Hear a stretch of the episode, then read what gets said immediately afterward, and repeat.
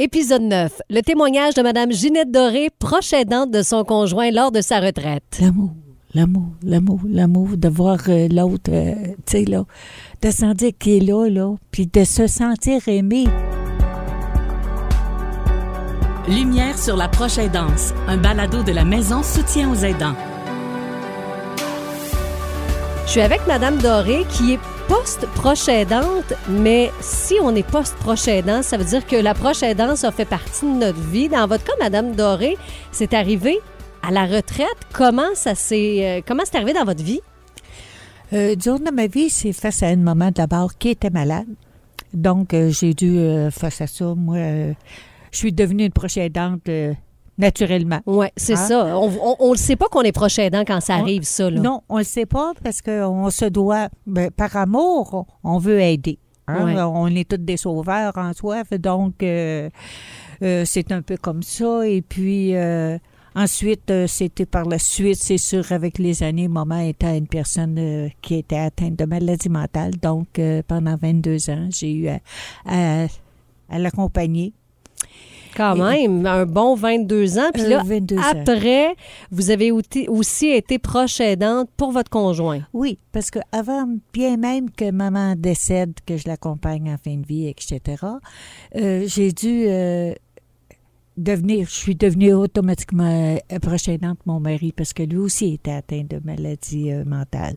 Donc, euh, chose qu'on parle pas, peut-être pas beaucoup aujourd'hui, mais que la maladie est là. Puis que la COVID euh, a pas aidé à vraiment euh, à améliorer la situation. Mais donc, face à ça, je suis devenue là, pour vous- accompagner. Pour une retraite, euh, je m'attendais pas à ce que ce soit ça. Ben non, c'est ça. Vous, ça a pris combien d'années de votre vie? Parce que là, 22 ans, votre mère, votre conjoint, ça a Ben, été combien moi, d'années? ça a pris un bon 28 ans de 28-30 ans là, euh, de Ça change les projets de retraite. Euh, disons, ça, ça, ça change les projets de retraite, mais comme ça faisait tellement d'années euh, que moi, des projets de retraite, j'essayais de profiter de la vie, puis en prenant ça comme ça venait au jour le jour.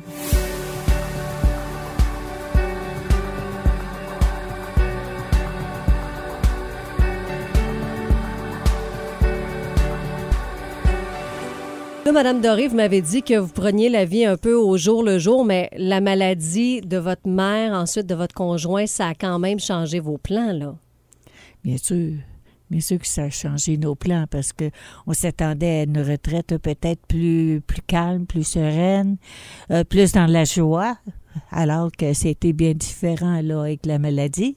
Mais par contre, euh, il y a quand bien même des bons côtés à ça. Là. Il n'y a pas juste des souffrances, il y a de la joie aussi à travers ça. Ben il y a oui, c'est sûr. Qui, qui ont suivi ça aussi. Là. Euh, Qu'est-ce qui, qu'est-ce qui vous motive quand vous êtes dans des moments plus difficiles, quand vous avez des défis à continuer dans ces moments-là? L'amour. L'amour. L'amour, l'amour, l'amour, de voir euh, l'autre, euh, tu sais, là, de sentir qu'il est là, là, puis de se sentir aimé, puis de sentir aussi utile, utile à servir. euh, Il n'y a pas de mots assez grands pour dire comment c'est beau la vie. C'est de voir quand bien même qu'on tient à la vie même à travers ces choses-là. là, Ouais. C'est quoi le plus grand défi que vous avez eu à relever en étant aidante naturelle? Le plus grand défi, c'est mon impuissance face à mes limites. C'est le défi que j'ai trouvé le plus difficile. Euh, d'avoir à demander de l'aide aussi. Ouais. Et puis, euh, mais C'est ça, c'est pas demander- facile, ça, demander de l'aide? Ben, pour moi, c'est c'est pas facile, mais c'est pas difficile. Je pense que j'ai le bonheur facile. Parce que moi, je, d'abord, quand je me lève le matin, moi, c'est d'être heureuse. Donc, euh, à travers même cette maladie-là, là, puis ces souffrances-là, euh, je- euh, j'ai le bonheur facile, fait que je vais chercher, je prends les moyens, puis je suis allée euh, vers des ressources pour euh, aller chercher d'autres outils, puis moi, c'est ça. C'est ce qui me rend heureuse.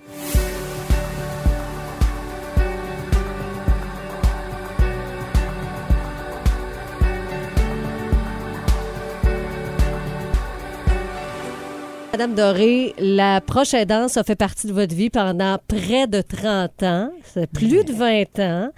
Si vous pouviez retourner dans le passé, qu'est-ce que vous aimeriez à donner comme conseil? Euh, le conseil que je donnerais, c'est aller chercher de l'aide. Est-ce que vous avez attendu trop longtemps? Vous Non. pensez? Non? Vous êtes allé rapidement. mais, euh, non, parce que moi, euh, je suis allée chercher de l'aide et c'est, c'est de cette façon-là que j'ai passé à travers. Parce que déjà, mon but était, moi, d'être heureuse dans la vie puis d'aller chercher toujours de l'aide. J'ai toujours été bienveillante envers moi-même. Je pense que quand on s'aime, puis quand je suis malheureuse, puis je cherche de l'aide, hein, tu te débats, tu veux, tu veux t'en sortir. Oui, mais veux- vous dites ça, mais des fois, on est bon à se recroqueviller sur soi puis pas aller chercher d'aide. Moi, je vous trouve bonne de dire ça. Ben, on va après chercher de un jour ou deux, oui. Quand je suis deux jours malheureuse, moi, non. Il faut qu'il se passe quelque chose. C'est bon, ça. Mais c'est dans ma nature, c'est ça. Je me dis, puis j'ai pas de réponse, je me casse pas la tête parce que j'appelle ça des souffrances inutiles. Alors qu'il y en a d'autres. Puis j'ai toujours pensé comme ça. Fait que pour moi, là, je suis allée frapper à des portes. Je suis allée au CLSC, je suis allée à la Société Alzheimer, je suis allée à la Maison aux aidants qui m'ont accueilli là. Et puis à partir de là, on m'a fourni des outils. Moi, je suis à la première maison où je suis allée même. J'ai j'ai pris une multiple de pamphlets. Et puis que je me suis dit, ça, le jour où je vais en avoir besoin, le jour où j'en aurai besoin. Et c'est ce que j'ai fait. Racontez-moi un petit bonheur là, que vous avez vécu pendant ces moments-là. Le bonheur a été... euh, C'est drôle à dire. bon, euh, des bonheurs que j'avais avec mon dernier prochain temps, mon mari, là, c'est qu'à un moment donné, il devenait malhabile hein, à cause de sa maladie, donc il avait cassé souvent de la vaisselle. Mon petit bonheur, moi, c'était de partir, là, puis quand j'avais l'aide de la maison sous aux aidants, quelqu'un qui pouvait garder, je l'ai magasiné, et je lui en ai acheté une caisse de verre de vaisselle.